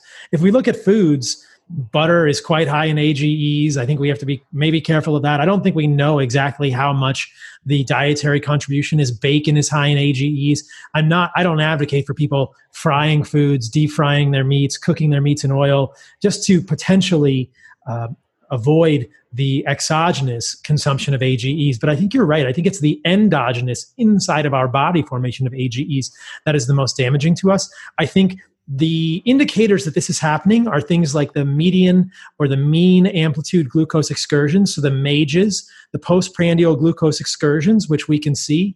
Um, and we know that postprandial glucose excursions, these MAGE events, are correlated with endothelial dysfunction, probably because of these glycation end products that are forming in our blood. And so that's what's so interesting also for me about a carnivore diet is that when we look at a CGM, a continuous glucose monitor, we don't get any postprandial glucose elevations. It's a flat line. And yeah. I wish there were a better way to measure endogenous AGE formation. I've talked with a few people about potentially getting, you can get these like ultraviolet um, detectors of AGEs for your skin, and I would love to see how that's changing on a carnivore diet and you know test the I've hypothesis. Used, I've used one of those machines, and it was it was not reliable. Uh, I won't, won't, tell which one, but but um, uh, unfortunately, I don't think there's really a really uh, credible um, AGE reader uh, mm-hmm. machine you know available yet. Um, I think the best proxy would probably be the postprandial glucose. So I think if people are worried about this, I love what we're doing here, and I'll just outline it for people. I feel like we're kind of constructing uh, a series of metrics that people can use. You know, we talked about IGF-1. You know, you want to see that below the mean. You probably want to see it around 100 or 120. And if it's higher than that, it's probably too high. We talked about fasting glucose. We talked about fasting insulin. I think people should also be checking, uh, doing a CGM at at least one point in their life, doing a continuous blood glucose monitor. I think you can also check um, inflammatory markers. And if you don't want to do a CGM, you can do a uh, just a, a, finger blood stick, uh, finger stick glucose postprandially, and compare that to your fasting glucose and look for that postprandial excursion to get a sense of the AGEs. And I feel like with all those metrics, we would get a sense of the clock. You know, and, and get fasting ketones in the morning. You could tell liver glycogen. You could tell um, you know where your IGF-1 is. You can tell essentially what your overall mTOR is looking like, at least in the morning when you're fasting, and you could get a sense of this glycation happening when you're after eating. I think if people use those metrics alone, they could get a really good sense of how they're doing. What do you think of that suggestion? I totally agree. Um, one of the AGE measurements that we've left out so far is hemoglobin A1C, which is actually a glycation measurement. Um, doctors primarily use it to to look at um, your total blood sugar levels over a three month period, including you know postprandial spikes. Um, but it's it, it is actually a direct measurement of glycation. Um, so it's a really handy, um, very inexpensive test. Um, most doctors can do it right in their office on a machine that you know they have in their office. So um, uh, I personally have now for six, five to six years, taking my fasting glucose every single day of my life. And for many years, I took as many as 10 finger pricks a day.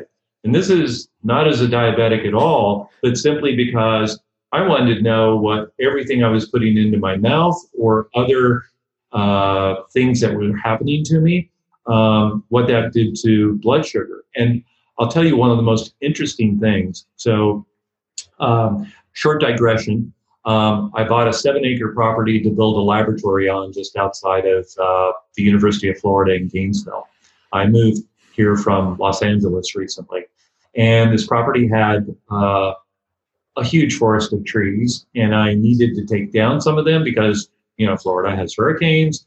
Um, the possibility that we would lose electricity because a tree, one of many trees, would fall over a power line and cut off our electricity for some period of time before it could it could get repaired. Um, meant that we could lose hundreds of blood samples. So I ended up personally cutting down about 100 or more uh, big trees.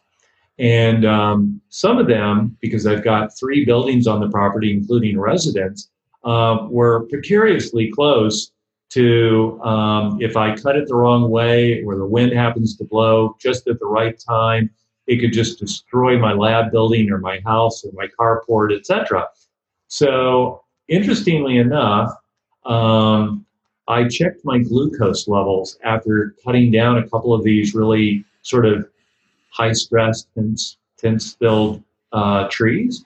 And uh, my morning fasting glucose was, let's say, 85, which would be normal for me. And I had no breakfast, just had a little coffee, which is normal for me. Uh, no dairy or anything else in the coffee, just just black coffee. And then I went out and did some work. And in these especially stressful mornings, I went back and measured my blood glucose, and it was 140.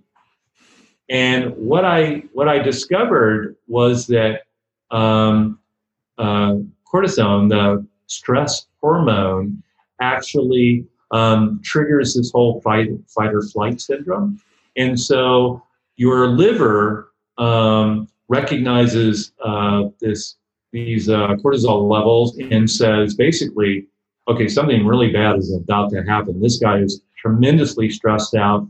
I'm going to prepare by producing a heck of a lot of glucose from protein. And so my, my liver would flood my body with glucose.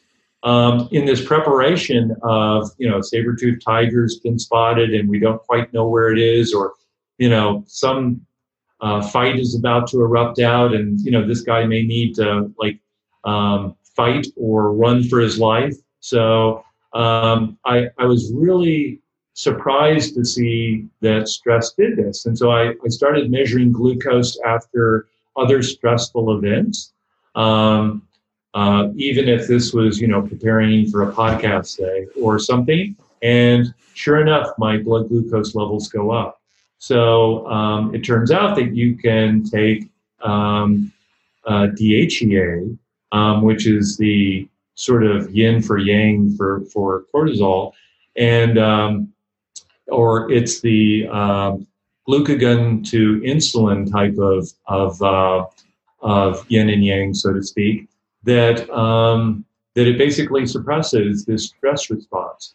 And so I would take um, 25 to 50 milligrams of DHEA in the morning and then purposefully go do something really stressful that I don't like to do, and my blood sugar levels would just be normal.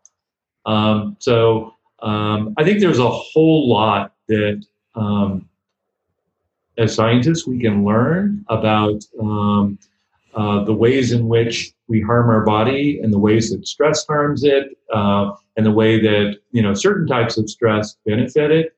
And um, I'm really excited that you know this kind of information is going to be available really soon to people to to make use of. I think that's interesting. It's like blunting the response. I definitely think that it's important for us as humans to have adequate levels of androgens in our bodies, and um, I wonder, yeah, if we if we're making enough androgens, perhaps, or the corollary is probably more true or more relevant to this discussion that if we're making inadequate levels of androgens, could that lead to um, overactive cortisol responses or um, problems with blood glucose control? Yeah, that's fascinating. And I do think that that's important with blood glucose. But um, I think that um, before we wrap up, I know you've got to go in a moment. Maybe we should talk a little bit about um, a few points in the book that that I just would like to um, point and counterpoint with you, if that's okay. Um, there was there was a um, there was a point in the book where you said that too much protein harmed the kidneys, and I was wondering what you were basing that on because I've seen a number of studies that that argue against that, and I I think that basically what I am hearing in this conversation is that you and I agree on a lot. And I just don't want people to be afraid of protein. I think we need to use protein judiciously, but it, I think that it's a, a crucial part of human diets. And I think we should not vilify animal protein. So I'm wondering what you're basing the statement that animal protein or excess protein is hard on the kidneys on. I'm really talking about like tremendous overconsumption. Mm-hmm. So bodybuilder levels of of you know um, consuming you know uh, massive amounts of protein in the in the in the what I think is mistaken belief that more is always better. Uh, and again, um, uh, there is literature showing that uh, you know potassium is also high with with uh, um, uh, certain uh, dairy and meat intake that um, potassium uh, can be uh, detrimental when people have um, kidney problems and that that can exacerbate and that in some cases when people have chronic kidney illness um, that um, reducing the amount of in- intake seems to make it beneficial um, again i think there's all kinds of ways around this and I'm not a physician, so I don't see patients and I don't have to advise them about this sort of thing. But it's come up in the literature that I've read over and over. So I want to put this warning out there only that um, I don't think that it's a, a, great idea to say, you know, if um, 70 grams of protein is good, then 700 grams of protein is even better. Um, and that there there is limits um, and even the um, even the Inuits and Eskimos reported the same thing that um, overconsumption of protein hurt them, and um, you know they would they would focus also on on consuming healthy fats as opposed to only consuming meat. And um, uh, again, from the diaries of the uh, of the individuals on the uh, Lewis and Clark ex- expedition, they also said that when they only had um, uh, very lean meat to eat, um, that they actually got ill. Um, you know, from from going weeks on end with the only thing they could eat was like you know extremely um, uh, lean rabbit, for example, uh, and they didn't have you know other foods to eat, so they ate what they had to eat. Um, so that that was my only point in bringing that up, and I don't think I have any um, numbers, you know, that that I could say definitively this is safe, this is not safe. It's it's just sort of a cautionary um, uh, word. Yeah, and I think you're absolutely right um, there are many uh, accounts of people overeating protein in the absence of fat. So this is essentially rabbit starvation. When Willem Stefansson went into Bellevue Hospital, in the beginning they tried to feed him a lot of lean meat and he got sick. And the Inuit, if they're eating lots of lean meat, they get sick, and the Lewis and Clark explorers get sick. But I think that if we're getting enough fat or carbohydrates, and again, I think it's very clear from this podcast that both of us would favor fat over carbohydrates. If we're getting enough fat, I think that humans, there's plenty of good evidence to suggest that humans can eat a pretty robust amount of protein without any problems. Um, I'll just cite a couple of studies so that people are not fearful here. So one of them is the uh, the Journal of Nutrition and uh, nutrition and disease. Changes in kidney function do not differ between healthy adults consuming higher compared with lower or normal protein diets. A systematic review and meta analysis. And then there's another study um, comparative effects of low carbohydrate, high protein versus low fat diets on the kidney. And neither of those studies found any dangers to a higher protein diet. The conclusions of the second study were that in healthy obese individuals, a lower, a low carbohydrate, high protein weight loss diet over two years was not associated with noticeably harmful effects on GFR, albuminuria, or, or fluid and electrolyte balance compared with a low fat diet. Um, so that's that's I think it's just important to point out that um, that protein is not in and of itself damaging to the kidneys. And when people have chronic kidney disease, that's a different story. If they can't actually excrete the the byproducts, it can be a problem. But in people who have normal renal function, I don't think we should fear the protein. So, well, again, a lot of people that that I'm trying to help uh, to slow down aging for are people in their 80s and 90s, and so you you do run into a, a uh, a greater number of people who have uh, kidney dysfunction, and I just want to exercise uh, caution with those yeah. people. Yeah, it's delicate. I think that what we're dealing with now is the land of nuance, and we're trying to find the sweet spot. You know, um, for me, uh, what I've recommended to people is I think a gram of protein uh, per pound of body weight is pretty safe for people, which is a lot more than most people would eat. But I'm not recommending two grams per pound of body weight or three or 400 wow. grams of protein. Uh, from what I've heard, uh, and what I've seen, there's really no benefit beyond a gram of protein per pound of body weight per day for people. That's plenty of protein to maintain lean muscle mass. And I think you're absolutely right. Excess protein beyond that will will probably cause uh, hyperammonemia or overload the urea cycle in the liver to metabolize the amino acids. But I think we also should not go too low, and that may be where where the nuance is. So. Um, do you? Well, again, I, guess, I, yeah. I really prefer talking about cycling and um, and cycling this uh, higher and lower uh, to make sure that we are getting into stages of uh, autophagy. Um, but again, uh, not staying there forever either. Um, we need to cycle back and forth because that's essentially how we evolved. Yeah, I think you're right, and I think then the question becomes maybe by or the, the the way forward might be watching the other metrics watching the igf-1 the ketones uh, and the cgm and the, the fasting blood glucose uh, to really get a sense of how what the time frame is to cycle that. Is cycling on a daily basis enough? You know that's kind of the way that i'm living now and i i uh, I wonder if that's enough, you know. So I'm having a controlled feeding window during the day where I'm getting lots of protein, and then I'm not getting protein for 16 or 18 hours a day. And so, is that enough? Is that not enough? Should I cycle a longer period? And I think that if we're watching the metrics like hormones, uh, in addition to these other things, we'll we'll start to see where where the sweet spot is. And I think that we agree. We just may not um, see eye to eye on what the time frame is for the cycling. And scientifically, what I've seen is that. Um, there are certain levels of autophagy and things that get turned on that only get turned on with prolonged fasting. And so having an occasional, even if it's just once a year, three day fast or four day fast, etc., could be really beneficial. Um, so um, I'm a total advocate of the overnight fasting and having uh, mTOR suppressed and autophagy on, you know, when you wake up in the morning. Um, but I'm not so sure that there's not additional benefit to be gained from occasional short-term prolonged fasts, like, yeah. like you know three to four days. Yeah, I think that there may be unique benefits there, but as we talked about, if we overdo them, it could be could be damaging for us. Yeah, some, I agree. Some dangerous ways. And I just want to highlight one thing about Loma Linda because we talked about Loma Linda.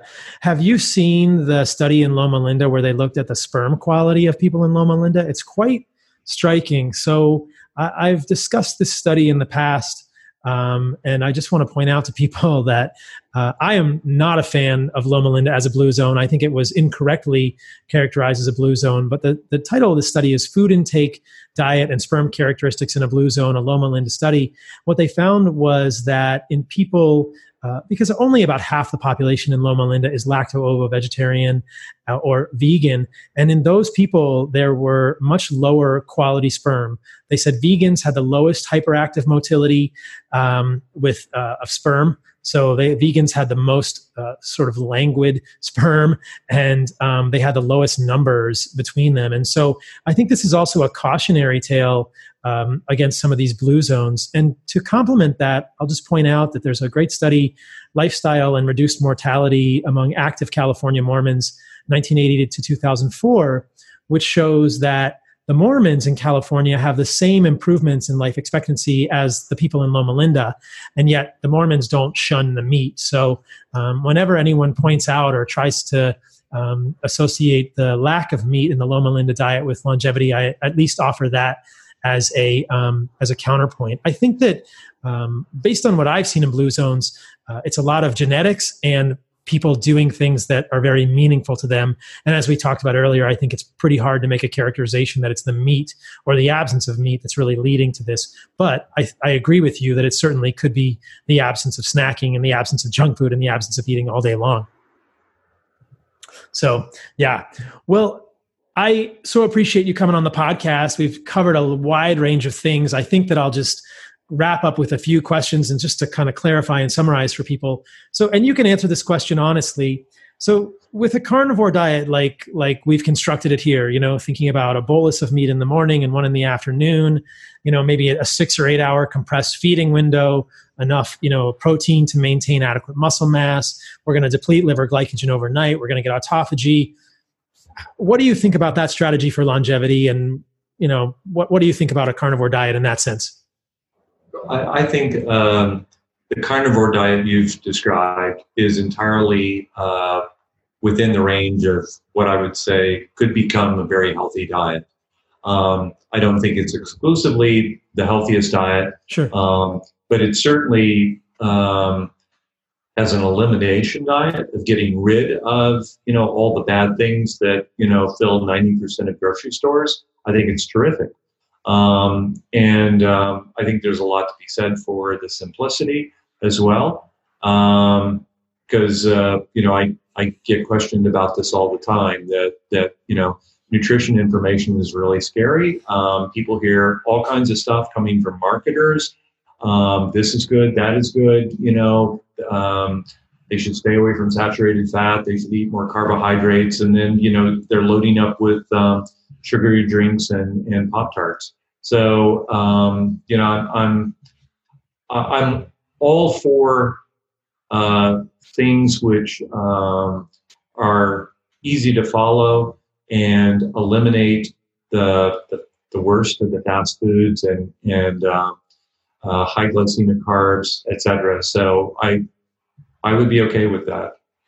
And I, I think that it's, um, it is interesting because you know I've had conversations with other people in the space, and um, I, I, I want to take those things into account as we're thinking about this. It's a type of diet that I try to refine. Um, I don't think it's the only way for people to be healthy. Um, I'm not a big fan of plant based diets because of the lack of uh, bioavailable nutrients and the need for uh, pretty extreme supplementation. But I think there are lots of ways for humans to be healthy eating some plants in the book. I offer kind of a carnivore ish diet perspective. But I do think it's important that people hear not to be afraid of animal protein like when we're really getting down to it there's there's not a lot of evidence to suggest that we should fear animal protein i think it's more important or perhaps more um, more effective to to realize that that's a powerful medicine that we should use at certain times of the day and not overconsume and have fasting but that uh, that animal protein itself is not harmful to humans. I just think that that's going to cause suffering for people long term. Um, yeah, I'm going to have to go soon, but I, I, did want to bring up one study. I don't know if you came across this in your research, um, but it was it was quite interesting to me because the study was about meat eaters, and it compared the diets of meat eaters to, to people with reduced meat intake and then no in, intake, etc. And the crazy thing about this particular paper was that it showed that at least in the population that were, you know, self-describing their diets, the people who were in the highest quantile of, of, of meat consumption were also in the highest quantile of every consumption. They were also eating the most fat, the most carbohydrates, etc., of every group. Um, and so they were just simply over consumers. Yes. And I think some people have focused on studies that show that um, uh, meat eaters are less healthy. Is that um, what they can't tease out of those subjects is um, were they not only eating a lot of meat, but also all the same amount of, of um, carbohydrates as everybody else too, on top of the meat and on top of like a high fat diet. So yes, um, exactly. So so I think I think we have to be nuanced about some of these uh, papers, and we have to. Um, in my case, I think go back to molecular biology that we share with even plants and, and bacteria uh, that basically tell us that we need to undergo this um, uh, back and forth of the metabolic switch mTOR and to turn on and off G once in a while. I totally agree. And I so appreciate all of your work. And I appreciate you coming on the podcast. The last question you can answer briefly. I don't want to keep you, but what is the most radical thing that you have done recently, my friend? Uh, in terms of research, and in uh, terms of life, just in terms of life, like 80s radical, neon lights, radical. Um, well, I, I'm I'm completely focused on anti-aging for the last few years. My parents are both alive; they're in their late 80s.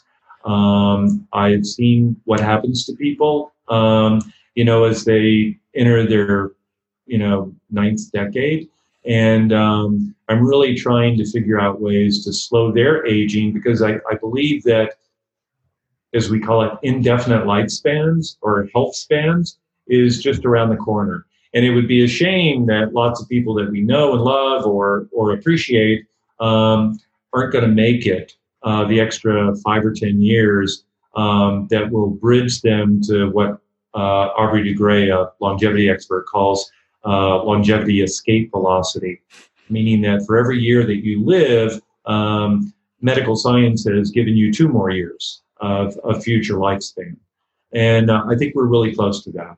That's an exciting future. And we'll have to, I'd love to have you back on the podcast soon to talk about all of your other work with senescent cells. And we didn't even get a chance to talk about NAD. Lots to talk about. But thanks for coming on. And uh, I look forward to hopefully hanging out with you in Florida soon. And maybe I convince you to have a steak with me. You bet. Thank you, Paul. I really enjoyed the conversation. All right. All right. All right. That was a fun one. I appreciate James Clement coming on and spending the time with me, really trying to dig as deep as we could into a lot of these molecular mechanisms. I appreciate that he was willing to have this double sided conversation, that I was able to offer some points and counterpoints. And hopefully, this was helpful for you guys. I think that the longevity stuff is super important, and we should be definitely activating mTOR sometimes and then not activating mTOR sometimes, just like our ancestors would have. And that's probably the key. I don't think we need to overcomplicate it. I certainly do not fear animal protein in this process. And I am always happy to offer competing opinions with those who believe animal protein may be damaging for humans because, come on, that's just crazy. It's not no way it's not bad for us. There's really no evidence of that. And and people who are saying otherwise i believe are a little bit misled and confused in this point. When you guys hear this podcast i will be returning from austin texas where i was over the weekend. I did some hunting with my friends and we were out there in the wilderness doing respectful spiritual grateful gathering of animals as we are meant to. And I excitedly will tell you about that stuff in the near future. You can check my Instagram for stories about all that stuff. But that is the main thing that is going on with me. And as I said in the beginning of the podcast, we are one week closer to the release of my book, which I am super excited about. The Carnivore Code is coming. The carnivore code is coming for you all, and I'm so stoked to share it soon. You can please leave me a review for this podcast on iTunes and other outlets. It's doing radically. Uh, what else would you expect, right? And speaking of radical, I have a t shirt now, which is on my website. You can go to carnivoremd.com. In the top menu bar, there's a tab for merchandise where you can find my t shirt. It says Stay Radical on the front, and I'll let you look it up and see what it says on the back, but it's a surprise. I'll be posting about it on social media soon, but that's my t shirt and the book, and you can sign up for my newsletter on my website. And please check out whiteoakpastures.com. I really want to see you all at White Oak Chella. Last year, there were about 90 people there. This year, we're expecting double that number. And it sounds like my buddy Ken Berry is going to be there, and it sounds like Dr. Mercola is going to come and hang out as well. So we're going to have a star studded cast for White Oak Chella this year. It'll probably just sell out. So once we advertise, you guys should get your tickets, reserve a space, come hang out in Bluffton, Georgia, the celebration of regenerative agriculture. Check out Ancestral Supplements for your gelatin encapsulated grass fed, grass finished organs. And check out nativedeodorant.com, Saladino, for 20% off of that one. If you want to coat your armpits in something that is not chemical laden and still smell lovely. All right, you guys, enjoy the week ahead of you. Crush it, stay radical, and let me know how I can make this podcast better. I appreciate you all, and I will see you soon.